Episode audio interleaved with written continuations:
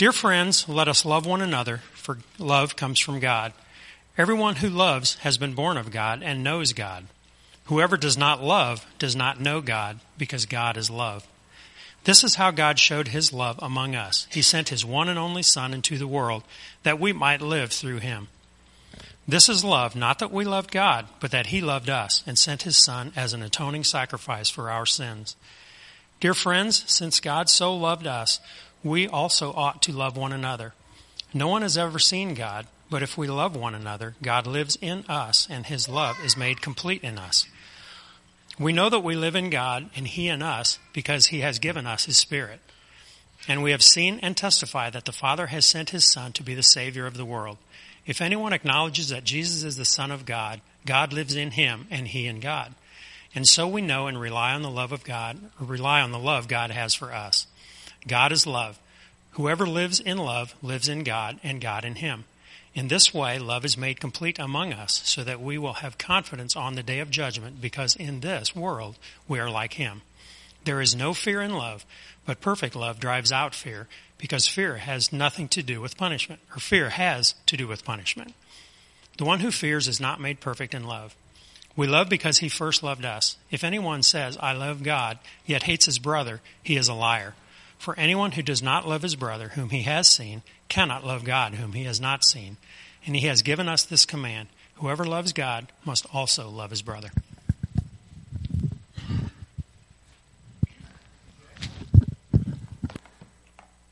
Well, howdy, folks. How are we doing? Good. Hey, glad you're here. Uh, if you have your Bibles, and I hope you do, uh, let's turn to the book of First John, the passage that Jay just read from. Uh, we are going to be in First John this morning, uh, roughly in chapters 2 and 3. Chapters 2 and 3 of First John. Well, we are going to wrap up our sermon series, New Year, uh, New Love, this morning, and uh, move on from here. But our sermon this morning is called The Test of Love, the Test of Love from First John, selected verses. Let's pray, and we'll dive right in. Father, thank you for the morning. We pray that you would be with us as we sit and read from your word, as we hear from you through your word. Uh, we pray that you would help our hearts to be open and receptive to it. Father, in particular, as we wrap up this sermon series on the utter significance of loving one another as Jesus has loved us, so we should love one another, and what that means and uh, what it signifies for our relationship with you. Father, speak clearly uh, through your word, we pray. In the name of Christ so that you may be glorified and that we may be given joy. We ask in the name of Jesus. And God's people said, Amen. So I want to ask a, a question this morning. Uh, what has been your very worst test taking experience? So for some of you, it may, you know, bad memories, okay? That's okay. Just think about it for a second. Your very worst test taking experience. Maybe when it, it was uh, in elementary school, maybe it was in junior high. Maybe it was in high school or in college, or maybe uh, after that, your very worst test taking experience. I hope and pray that you haven't had many of them, but if you're like most of us, you've had at least one. And uh, I know for sure I've had at least one. Uh, I recall probably my worst test taking experience was in uh, uh, high school. It was my senior year, and I was taking AP Calculus. That was my first mistake, taking AP Calculus, okay? Um, math, I'm okay at math, but that was a, a real challenging class for me. And I uh, really wanted to get college credit. So I took AP Calculus my senior year. And of course, you know what happens, I think, uh, with AP. You go through the school year, and then you take the test. And if you take this test at the end of the year, and if you score, I think it was like a four or five, uh, then you get college credit. If you get a three or below, then you don't. So big test, big deal. And I remember pretty vividly walking into uh, the test taking center, uh, being ready with my, uh, my pencils all, all, all sharpened, right, and my erasers ready to go, got my thinking cap on, so my mom would tell me, get my thinking cap on, and ready to go and save her some money, right? Ready to go and save my parents some money. And I walk in and I, I, I begin the test, right? And I look at the first problem, and I'm like, I'm not quite understanding what that is. So I move on to the next question, and I look at it, and I don't understand what it's asking for as well. And I see a, a, pattern emerging here that I'm looking at the questions, and not only do I not know how to do them, I don't even know what they're asking for. I'm like, these are things that I haven't even seen in my AP calculus test, right? And so, you know, you start to sweat a little bit, and you start to look a little nervous. I'm like, is it hot in here? You know, and, and, and if you know me, I get, I get real nervous, and I kind of have this complex about being perfect and like always doing well and first child syndrome, right? Got to do well, got to do well. And I start to have a little mini panic attack in the room. I'm like, I gotta, I gotta, you know, shut my eyes. So I shut my eyes and breathe, breathe, right? And go back to the next problem. And finally, there's one I understand. And I, and I start to work through the test. Um, but it was kind of a rough test. It was, it was very uh, bad. And in the end, you want to take a guess at what I got? It was a three. I got a three on my AP calculus test, which is right on the verge, right? If I answered a few more right, then I would have gotten college credit. Um, that is my worst test take, taking experience. I don't know about yours, but the point of talking about tests is that number one, most of us don't like taking them, right? I don't know if I were to take a poll here, and I'm not going to, but if I were to ask you, hey, how many of you guys just love taking tests, right? Probably not many people would raise their hands. Uh, tests are oftentimes difficult. Uh, they test the content of what we know. And as my mom, who is a high school math teacher, yes, a high school math teacher, and I still didn't pass the test, as my mom, the high school math teacher, would all, often tell me, Trey, tests help you know where you stand. When you take a test, Trey, you, it, you, you know where you stand with the material, right? You know if you get it or if you need more help. You know if you're doing well and achieving or if you're uh, lacking in something. Tests help you know where you stand. And this morning, we're going to take a look at the book of First John, where we see several tests, several tests in the book of First John as we close our sermon, New Year, New Love looking at the book of John. And test, uh, the, the, the idea of tests or test statements runs throughout the book of John. In fact, we're going to see four of them that repeatedly show up in the Gospel of John, and we're going to look at one of them. So before we jump into 1 John, I want to give you a, just a bit of a, a context. I want to give you the skinny on what's happening in the book of 1 John. John is, of course, John the Apostle, one of the big three, right? He was in the inner circle with Jesus. Uh, he is writing uh, from the city of Ephesus, most likely, uh, most likely in his latter years. So think of an old, uh, godly man with a stylus in hand writing a letter to a church uh, whom we don't know exactly where it was going, but we get the idea that he was familiar with them. He's writing to a church, maybe it's even his own church. He's writing to a church that he is very familiar with, and he's very familiar with the circumstances that uh, are happening in that church. He writes to a church in crisis. He writes to a church that's in crisis as a substantial part of the local church had withdrawn from the body, left the body. It was a church split falling prey to false teachers that had arisen from within the body. So, false teachers arose from the body and led a group to leave the local church over doctrinal issues. To make matters worse, these defectors, we'll call them, were seeking to bring other people with them, propagating their own heretical beliefs. The Apostle John writes to this church both to reassure them uh, of their faith and to unmask the errors, to unmask the heresy of those who had left this church. And it's obvious that this schism had caused uh, quite a bit of angst uh, with those who remained, right? There were those who were faithful who remained in the church, but they had lots of questions. They were unnerved by this large group of people leaving them. And so John writes to them. And we see the purpose statement of this letter in 5.13. 1 John 5.13. Near the end of the letter, John says this. He says, I write these things to you who believe in the name of the Son of God, so that, right, here's the reason.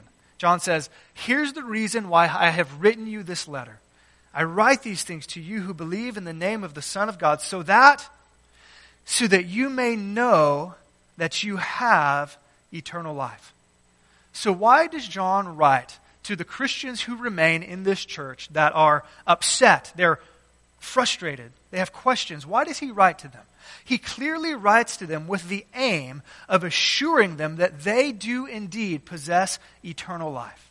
So, how does he do that? How does he give these Christians assurance that you're on the right side and they are on the wrong side? You really do belong to Christ. How does he do that? Well, he does so with a series of tests. A series of tests. I would suggest to you that there are four main tests that John gives those that he writes to assure them that they are genuine believers and not false believers. So let's take a look quickly at these four tests, which culminates in the one we'll, we'll look at. One of the features of John's letter. It's striking. You can't read John, John's letter without recognizing this. One of the striking features of uh, the letter of 1 John is that it is unambiguous, right? It lacks no ambiguity. John pulls no punches, right? He doesn't color with the color gray. He's black and white. He's cut and dry. It's true or false. You're a Christian or you're not a Christian. You're dead or you're alive. You're going to heaven or you're going to hell, right? You're inside the church or you're outside the church. John is just as plain as you can be. And that's why I love John. He tells it like it is. There is no ambiguity. Uh, this week I ran across a list of uh, several uh, authentic, real uh, newspaper headlines. You know, I don't know if you still read the newspaper, but well, we get the system paper, of course, right? Newspaper headlines, right? Uh, things that are coming out of date these days that kind of leave you scratching your head. They're kind of ambiguous and, and mostly humorous. So I'll, I'll read a few uh, to you, and hopefully you can get the humor in them. Uh, one headline read this way Red tape holds up new bridge. Get it? Hospitals are sued by seven foot doctors tall doctors? Oh, or are they doctors to the feet, right? How about this one?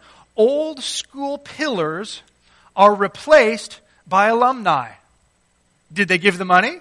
Or were they holding it up, right? Get it? It's ambiguous. How about this one? Grandmother of eight makes hole in one. Now, was she just an angry grandmother? Or did she go golfing that day, right? I, like, I really like this one. Milk drinkers are turning to powder. Are they going to powdered milk? Or are they literally turning to powder? How about this one? Iraqi head seeks arms.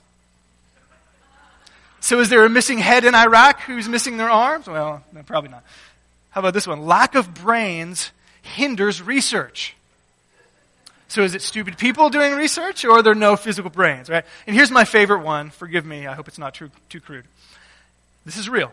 Astronaut takes blame for gas in spacecraft. What kind of gas was he taking the blame for? That's what I have to ask. Okay, so those are kind of ambiguous statements, right? But when we see the statements that we're going to see this morning, there is no ambiguity. They are clear, right?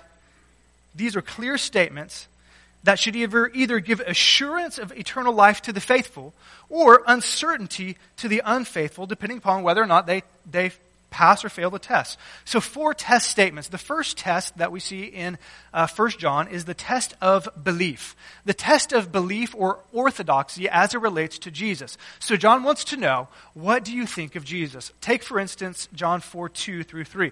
This is how you can recognize the Spirit of God. Every spirit that acknowledges that Jesus Christ has come in the flesh is from God. But every spirit that does not acknowledge Jesus is not from God. We see these kind of statements all throughout this letter.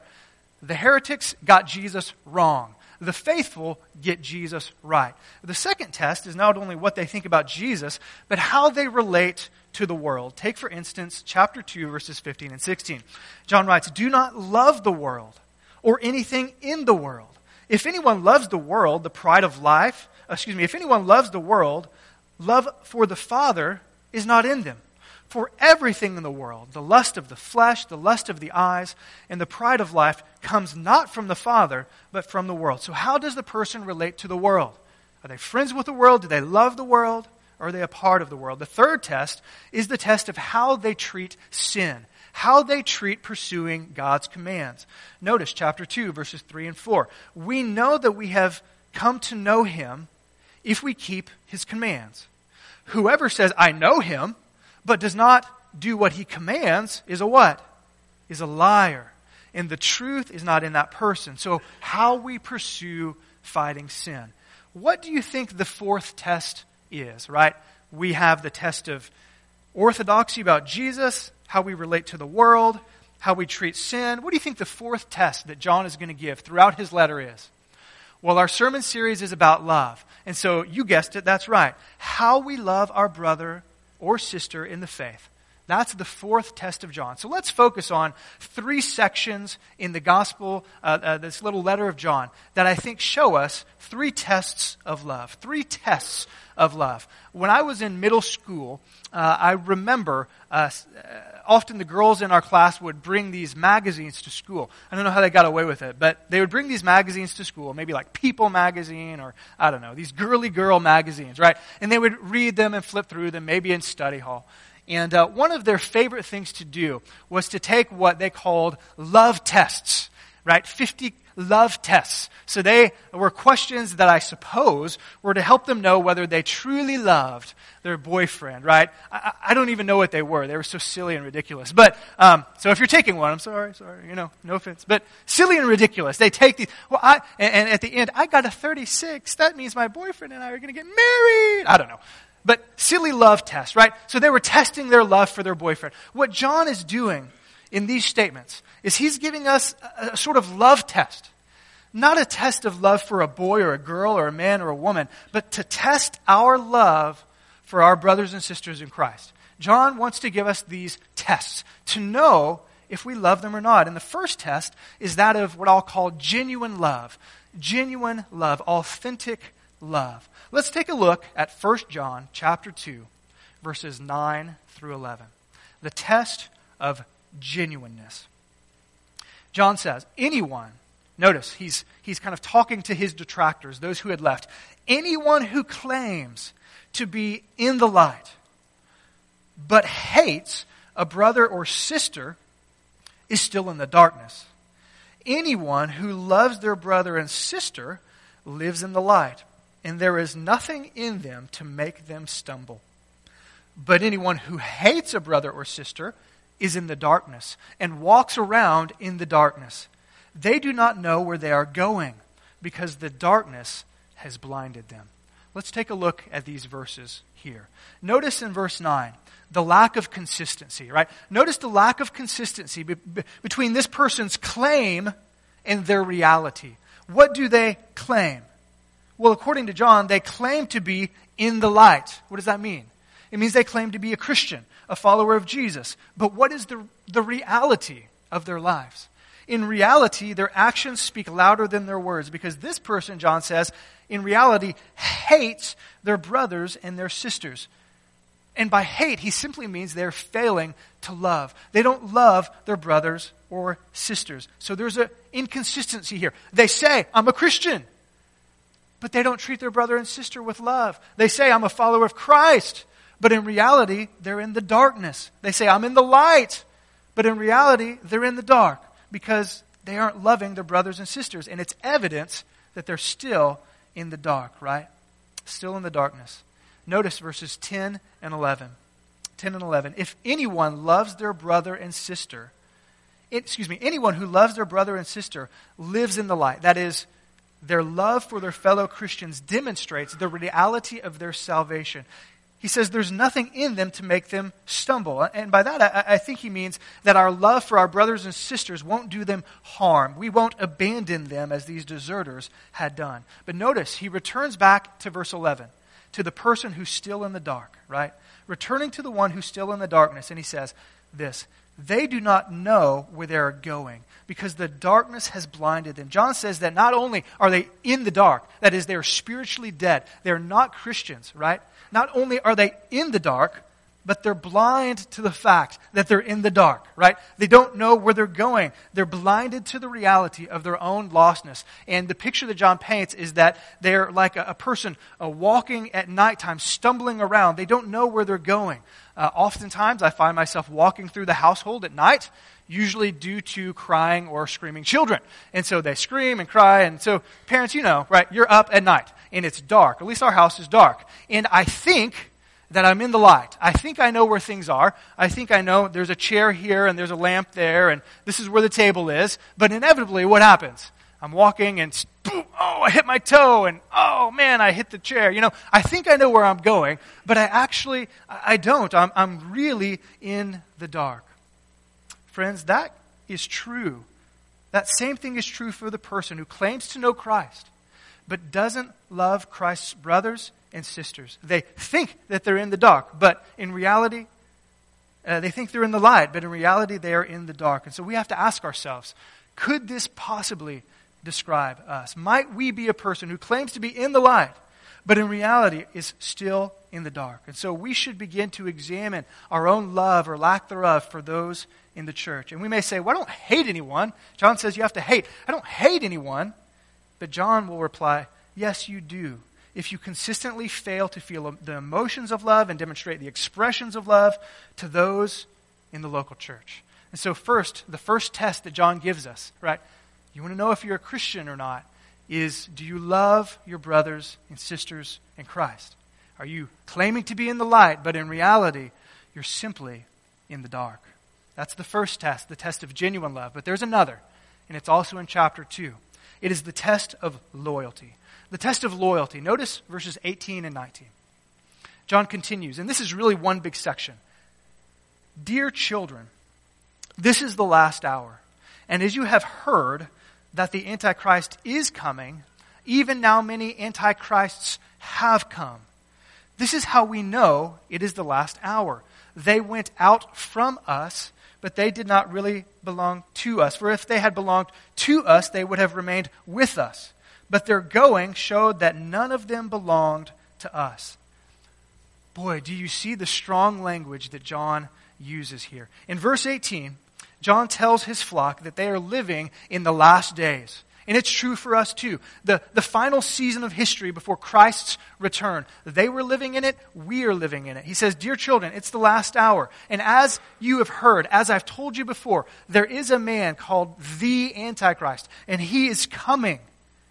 But then he says something that must have been startling. But even now, even now, many antichrists, notice the plural, many antichrists have come. What is John saying?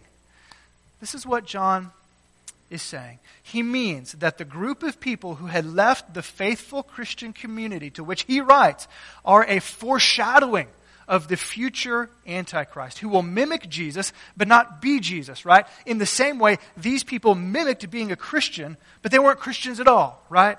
He calls them Antichrists because they failed to love their brothers and sisters. And how did they fail to love their brothers and sisters? They weren't loyal to them, they left the faithful Christian community.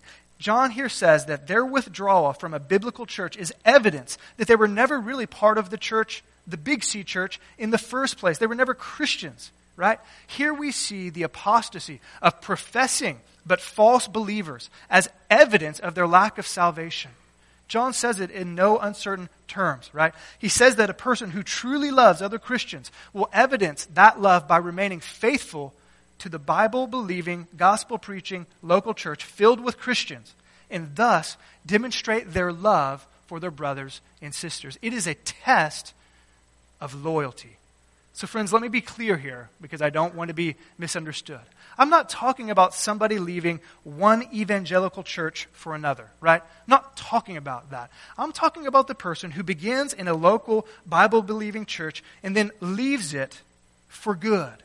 They reject the church's clear teaching of the scripture in one area or another. So why had these why had this group left? Why did these people leave? Because they rejected the clear biblical teaching about Jesus, that he was the Son of God, and that he came fully in flesh, and that he was the Savior and Lord. They had rejected that, and so they left. They didn't like what the local church, John's, most likely John's local church, was teaching about Jesus, and so they, they left. They were not loyal. They left for good, right? Friends, this happens still today, doesn't it? It still happens today. People leave a local church because they don't like the local church saying that Jesus Christ is the Lord of Lords and the King of Kings and that He's the only way to salvation. You have to place your faith and your trust in Him and in Him alone. And there's no other way of salvation. There's no other way to eternity. But they don't like that. So people don't like that, and so they leave. Some people don't like a local church teaching biblical ethics on sexuality, and so they leave. Brothers and sisters, hear what John is saying. Fidelity to a faithful, Bible believing, gospel preaching local church shows fidelity to Christ Himself, whose bride the local church is. So we should ask ourselves and examine about our own fidelity to the local church and what it means to our fidelity to Christ. I ran across a, a great story that I want to share with you.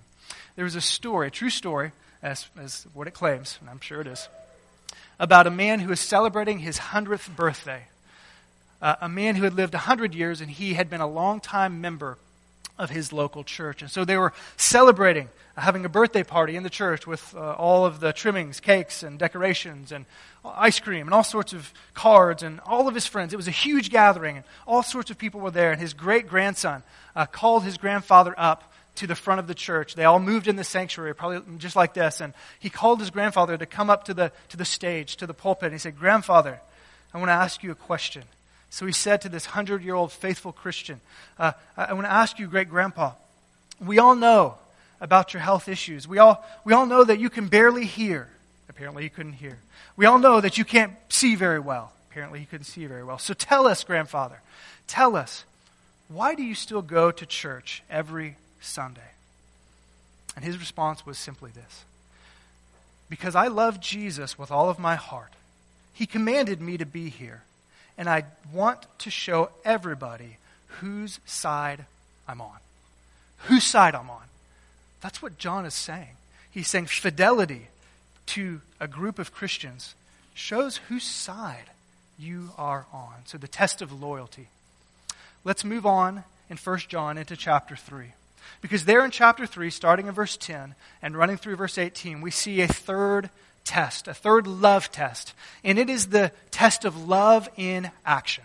Love in action. He begins the section with another cut and dry statement about what differentiates Christians from non Christians. Verse 10.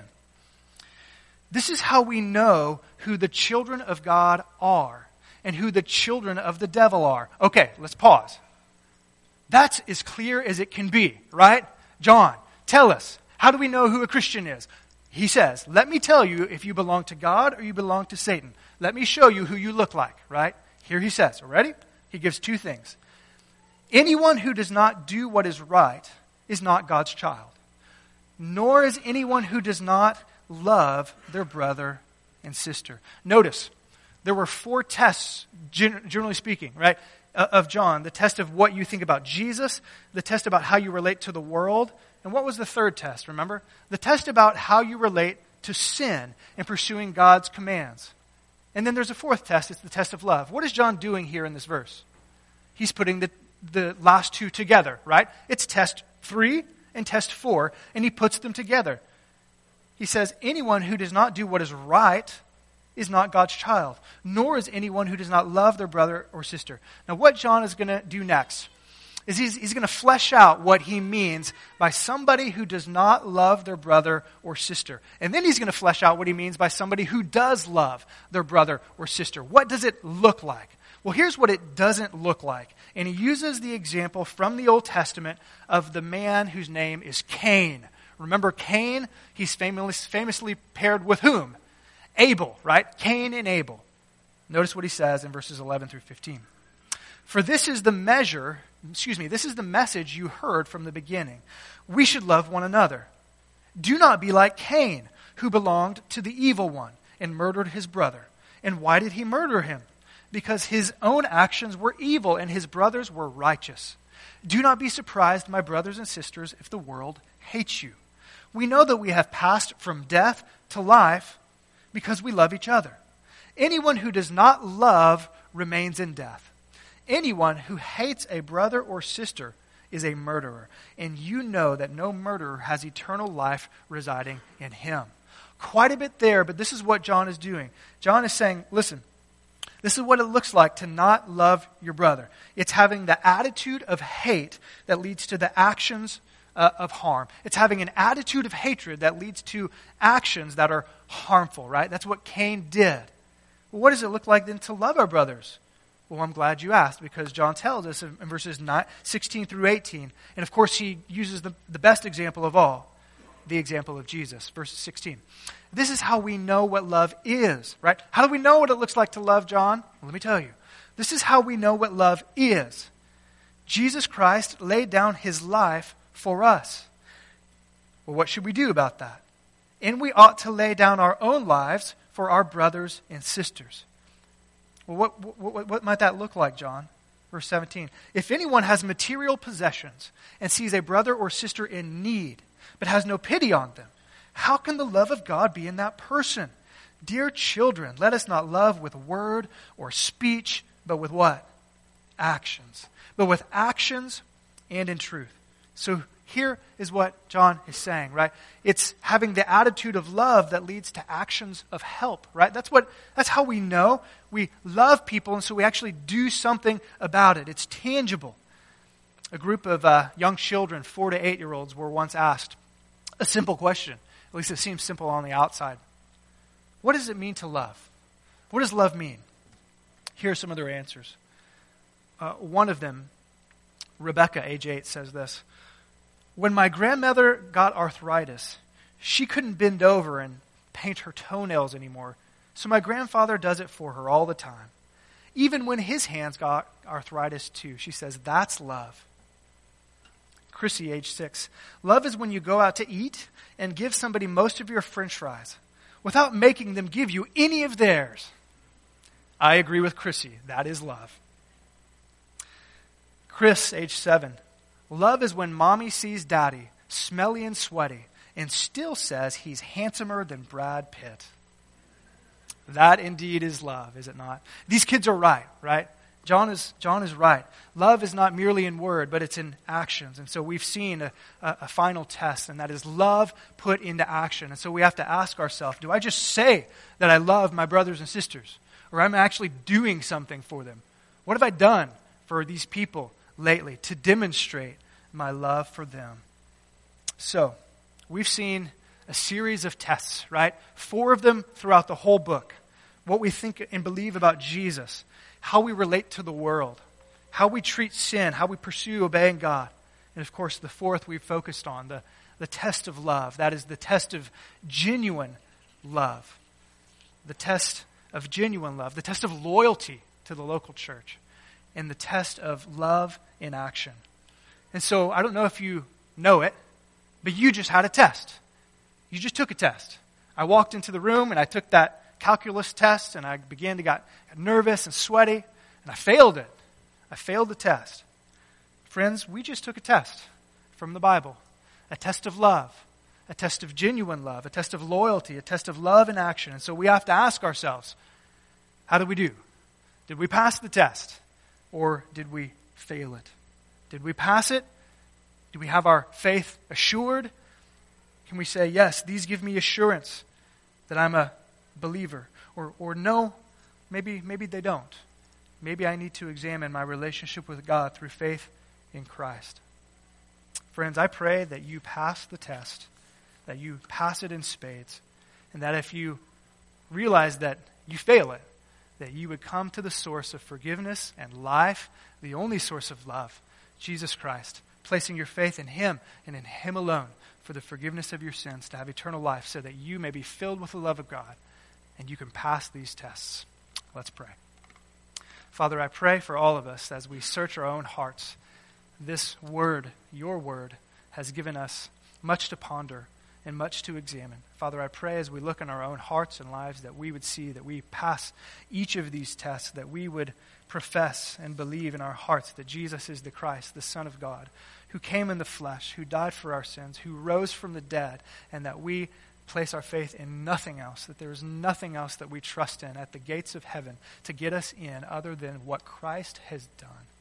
Father, I pray that we would pass the test of how we relate to the world, that we would not love the world or anything in it, but we would love you and your kingdom, that we would treat sin as serious, that we wouldn't simply say that we follow you but not seek to obey you, but that we would, with all of our heart, through your grace and help and indwelling Holy Spirit, pursue obedience. And Father, that we would love our brothers and sisters. We would love them with a genuine love. We would love them with a loyal love. And that we would love them not only in word or merely in word, but in action and in truth. We pray in Jesus' name.